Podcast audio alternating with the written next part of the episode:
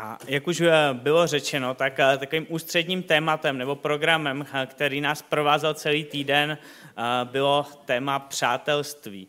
A v rámci přátelství, tak proč jsme to téma zvolili, tak je to z toho důvodu, že pro mladý lidi, možná i pro některé z vás, ty léta, které teďka prožíváme, nebo to životní období, je přátelství jedno z takových nejdůležitějších témat, které řešíme. Někdo v září bude nastupovat na novou školu, někdo se stěhuje na nové místo, někdo nastupuje do práce a schopnost to udržovat, budovat přátelství je pro nás naprosto zásadní. Takže my jsme si vytyčili takový cíl inspirovat se z Bible, jakým způsobem budovali přátelství třeba jednotlivé biblické postavy a co si z toho můžeme odnést do našich vztahů.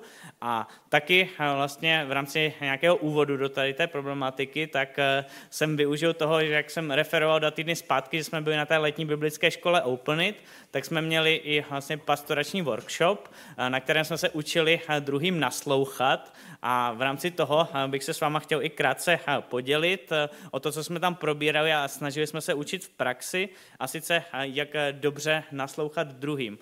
Můžu poprosit sama, jestli může hodit ten čtverec? My totiž v rámci toho workshopu jsme se učili, jak poslouchat tak, aby druhý doopravdy slyšel, aby jsme věděli, co ten druhý říká. V ideálním světě totiž sdělení, když řekne ten zdroj, což může být třeba v tomhletom případě já, a vy jako příjemci chápeme oba stejně, co tím chceme říct, ale v ideálním světě bohužel nežijeme a tím pádem dochází k různým šumům, komunikačním a nedorozuměním. A my jsme se učili i prakticky v rámci mládežnické, když jsme na to měli workshop, vlastně rozlišovat v rámci toho sdělení, když nám druhý něco říká, jestli mluví v nějaké věcné rovině, jestli opravdu mluví o tom, co je slyšet, anebo jestli v tom třeba slyšíme rovinu sebeprojevu, což znamená to, co o sobě říká ten zdroj sám o sobě, tou informací, kterou nám sděluje. Taky jsme to rozebírali z roviny vztahové, což znamená, že třeba nějakým způsobem ten člověk k nám vyjadřuje svůj vztah skrze to, jak k nám mluví, a nebo je tam rovina výzvy, kde chce ten zdroj nějakým způsobem vyvolat určitou reakci, že člověk třeba něco udělá, anebo si bude něco myslet, nebo se bude nějakým způsobem cítit. Proč vám to tady ukazuju? Vidím, že to je opravdu důležitý téma a pokud se člověk naučí lépe komunikovat a lépe naslouchat, tak se ty vztahy budují mnohem snáze a pokud by vás to zajímalo i nějakým způsobem blíže, tak potom jsme schopní třeba vám to taky víc prostředkovat a trošku v rámci toho trénovat, protože vím, že to je běh na dlouhou trať. Ale takhle jsme se uvedli do programu přátelství a ještě s vámi budu sdílet jeden program, který měl teda Austin, takže ten je tady v zastoupení a on vlastně ukazoval přátelství nebo pracoval s přátelstvím na rovině učednictví na příkladu apoštola Pavla a jeho učedníka Timotea. A my jsme se bavili o tom, že je v našem životě důležité mít někoho, kdo nám může být vzorem a mentorem a to může být v jakémkoliv věku. Člověk není na ty životní eskapády sám a může mu to pomáhat velice růst, ale může pomáhat i druhým růst. A co jsem nějakým způsobem takhle vypozoroval třeba ve svém životě, tak není úplně jednoduchý takovýhle vztah najít, ale zároveň pokud se to podaří, tak je to opravdu velmi přínosný. A co vidím taky strašně důležitý, že pokud ten mentor je nějakým způsobem starší a má víc životních zkušeností ve víře, ale i v tom každodenním životě, tak nám může být velkou inspirací a může nás v tom posouvat. A tím bych vás chtěl i povzbudit, abyste se nebáli, třeba ta starší generace, pokud za váma někdo z mladších přijde, že by o nějaký takový typ vztahu měl zájem, chtěl by ho s vámi navázat, tak nebojte se toho a jděte prosím do toho, protože to může být opravdu velkým požehnáním jak pro toho mladého člověka, tak i pro vás. A zároveň pokud třeba vnímáte, že vám nějaký takový typ vztahu v životě chybí, tak se zkuste zamyslet, kdo by vám mohl být tím Pavlem. Pro mě to bylo těžké si někoho takového najít, ale nakonec jsem si pár Pavlů takhle našel, takže si myslím, že se to dá zvládnout. Takže to je moje část z programu a teďka bych pozval Ondru. Já bych poprosil moji figurantku. Kláry, mám pro tebe úkol. Zkus odníst tady hrnky zpátky na jejich místo.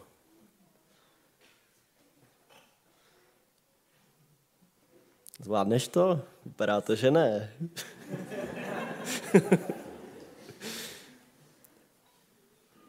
Tak chtělo by to, aby ti někdo pomohl, ne? Je, Vicky, ty seš hodná. Paráda. Holky, já vám děkuju.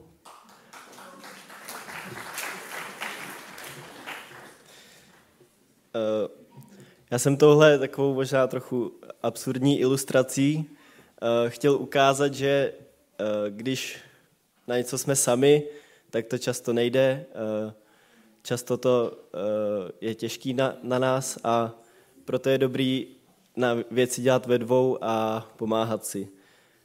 Já jsem tedy mluvil o přátelství Mojžíše a Árona jako nějakém příkladu z Bible a jejich přátelství, nebo oni byli bratři, tak bylo založeno na tom, že si pomáhali.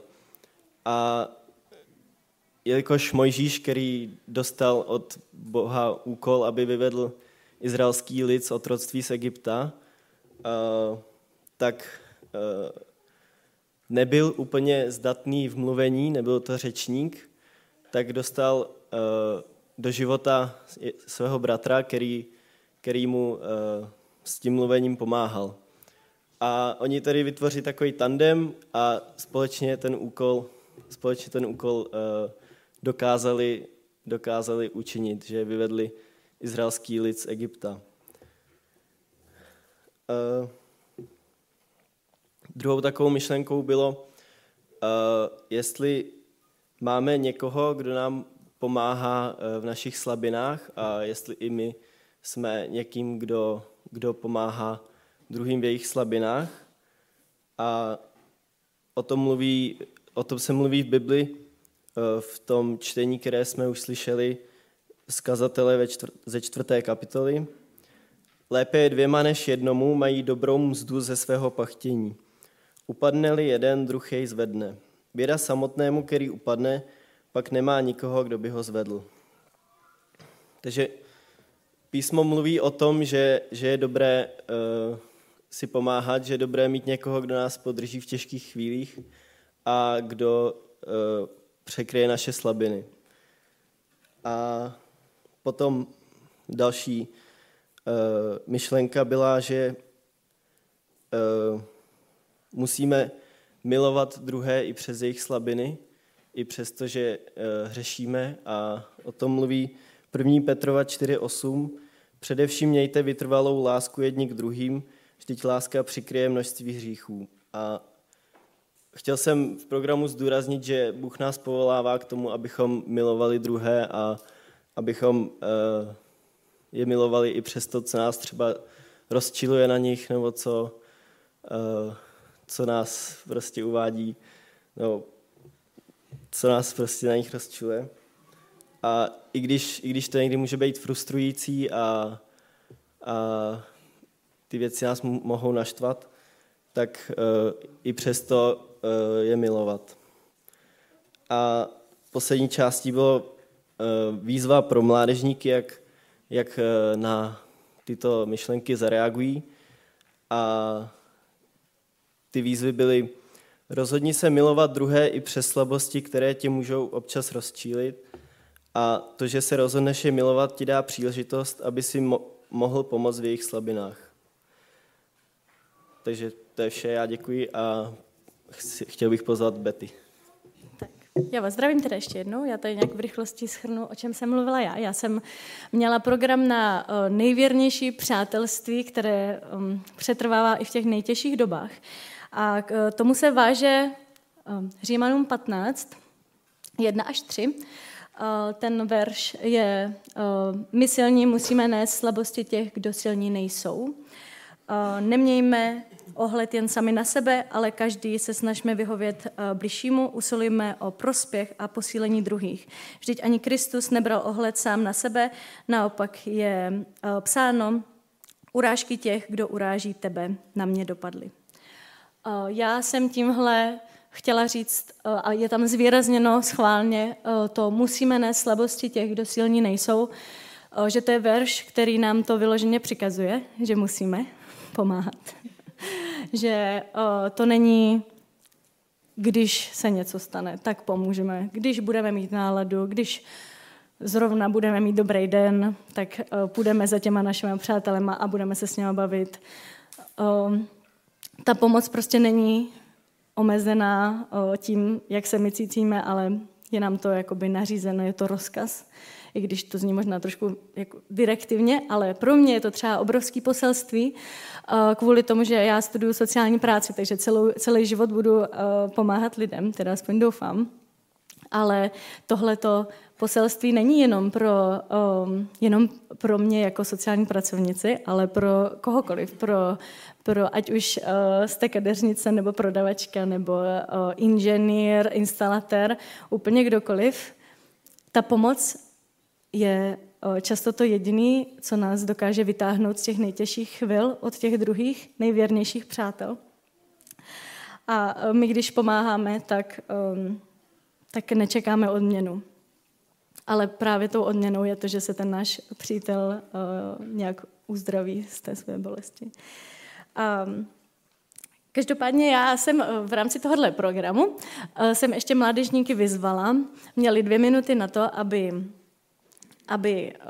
poděkovali, buď už, jak už prostě třeba zprávou, aby mu zavolali, nebo napsali, nebo přišli k němu, objali ho, nějak vyjádřili svůj vděk někomu, kdo je provedl v nějakých těžkých chvílích.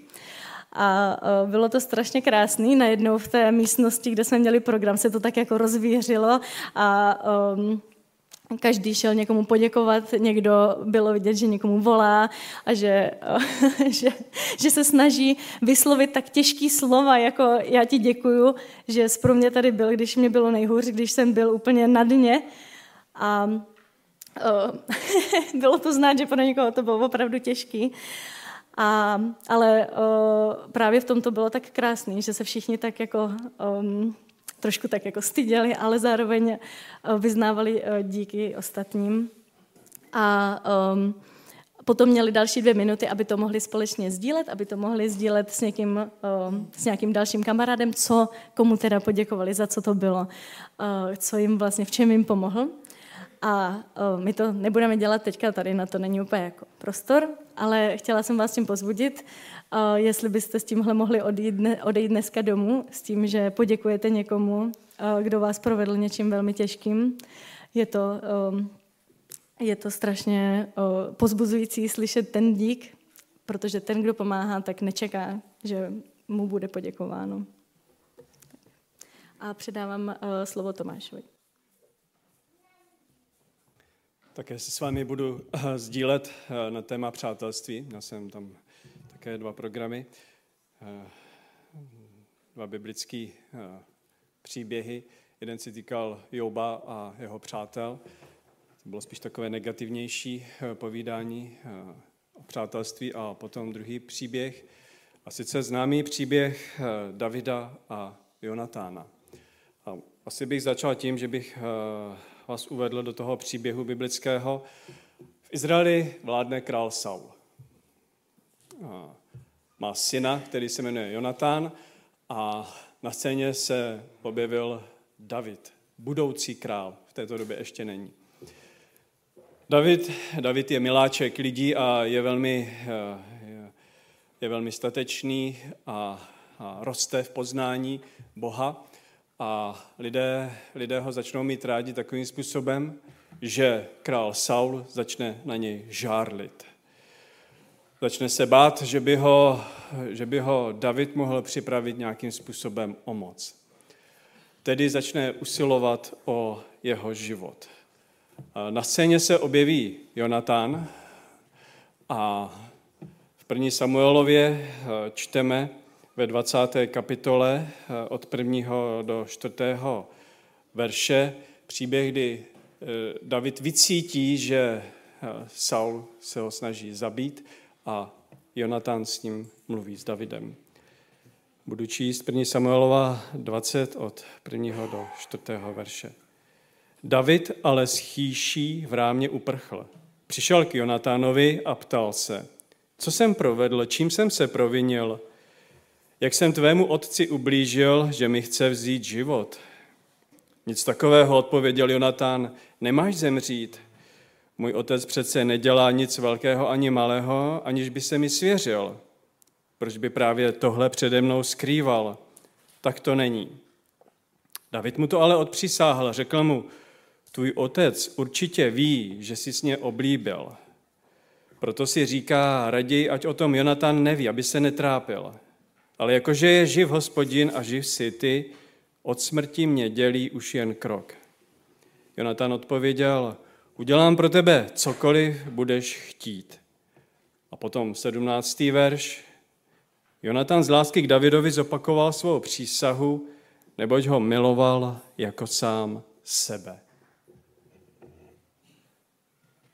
Je to jeden z nejkrásnějších vztahů, které můžeme číst v Biblii. Nikde nejsou použita tak silná slova. Muž Jonatán miluje Davida jako sám sebe. Jonatán přísahá Davidovi věrnost, i když se možná někdy jejich pohledy na určité věci rozcházejí. A to je to, co odlišuje různá přátelství. Milovat druhé víc než sám sebe. Apoštol Pavel ve Filipenským říká v 2. kapitole, ničem se nedejte ovládat ctižádostí ani ješitností, nýbrž v pokoře pokládejte jeden druhého za přednějšího než sebe. A každý ať má na mysli to, co slouží druhým a ne jemu. Víte, přátelství a hluboké přátelství je velmi vzácná a krásná věc. Kolik máte přátel? Kolik máte kamarádů? Kamarádů můžete mít spousty, ale dobrých přátel člověk mívá většinou velmi málo. Přeju každému, aby měl alespoň jednoho velmi dobrého přítele. Je to veliký dar. Někdo má 2, 3, 5. Říkám si, může být limit 10. Protože totiž přátelství vás něco stojí. A stojí nás to nejvzácnější, co máme, a je to náš čas. Pokud chceme investovat do přátelství, tak musíme investovat do času. A musíme lidem věnovat svůj čas. Člověk, který chce žít v přátelství, musí žít v pokoře. Nesobecké pokoře.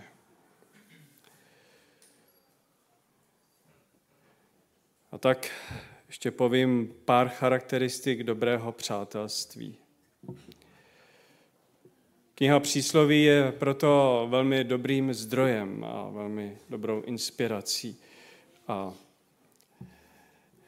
jeden z veršů, který nám dává moudrost, říká, přátelit se s kdekým je ke škodě, kdo však miluje, přilne víc než bratr.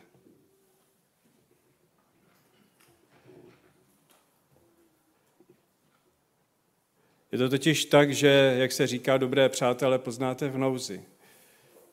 A je to, když mám příběh lidí, kteří mají mnoho přátel, možná právě proto, že jsou úspěšní, že jsou populární, ale potom třeba onemocní nebo se stane nějaká věc nepříjemná, něčem selžou, spadnou z toho pomyslného žebříčku, někam dolů a najednou o ně nikdo nezavadí. Můžou ležet v nemocnici a nikdo se jim neozve. Nebo je nikdo nepřijde navštívit, když najednou ty věci nejsou tak zalité sluncem. Dobrý přítel tě nikdy nenechá padnout. A když je napsáno, že kdo miluje, přilne víc než bratr, tak to něco hlubokého nám říká.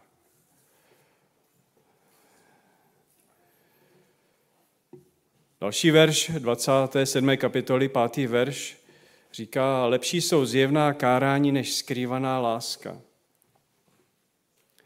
A věrně jsou míněny šlehy od milujícího, ale záludné jsou polípky nenávidícího. A to je jedna z charakteristik dobrého přátelství. Je to, když máte dobrého přítele, ale on vám nikdy neřekne, když něco děláte špatně, protože vám nechce ublížit. Nechce vás zranit, nechce se vás dotknout. Tak to vlastně není dobrý přítel.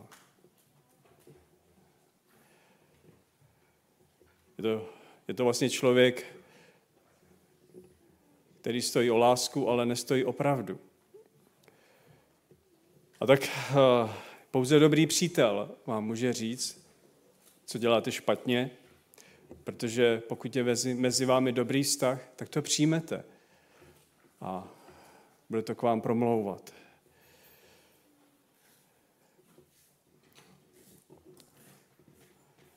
A ještě jeden verš z 27.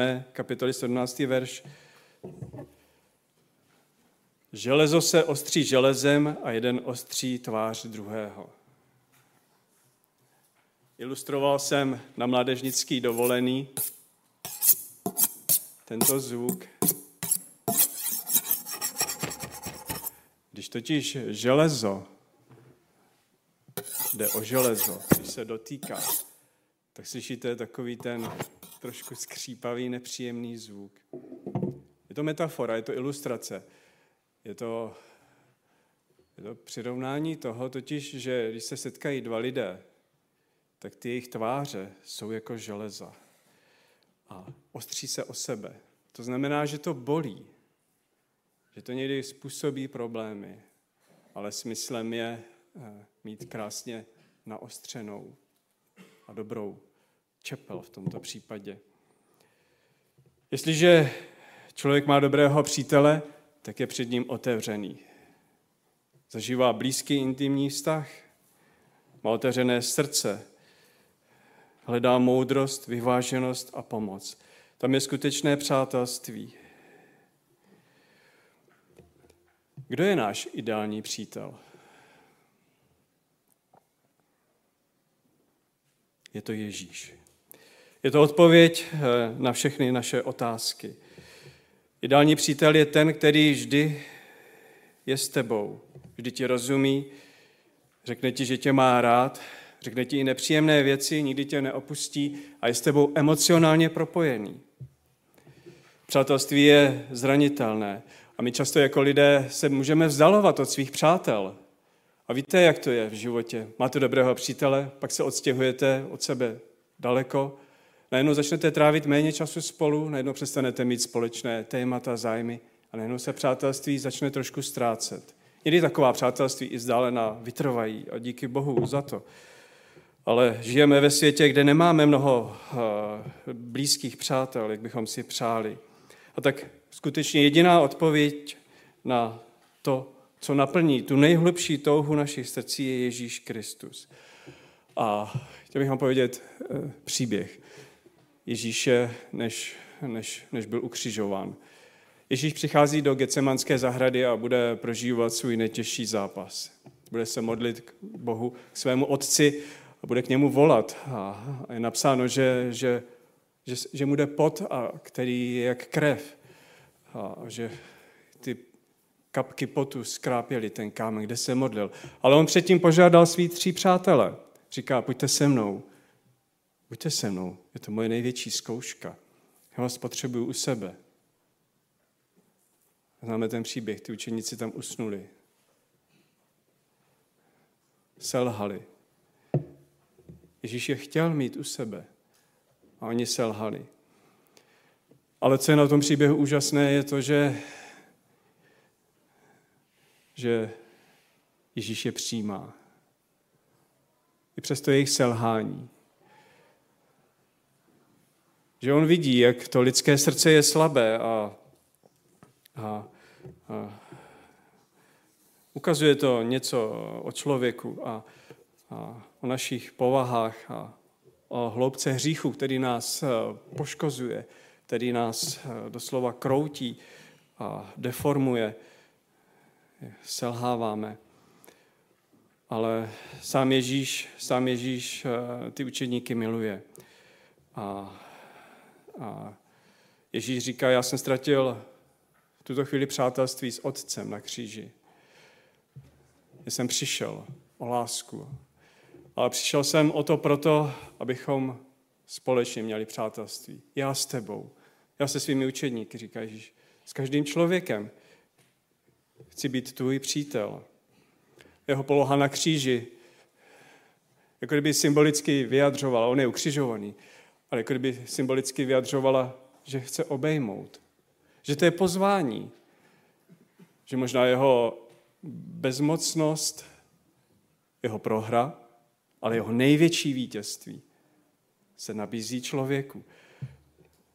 Prohra ve smyslu hříchu.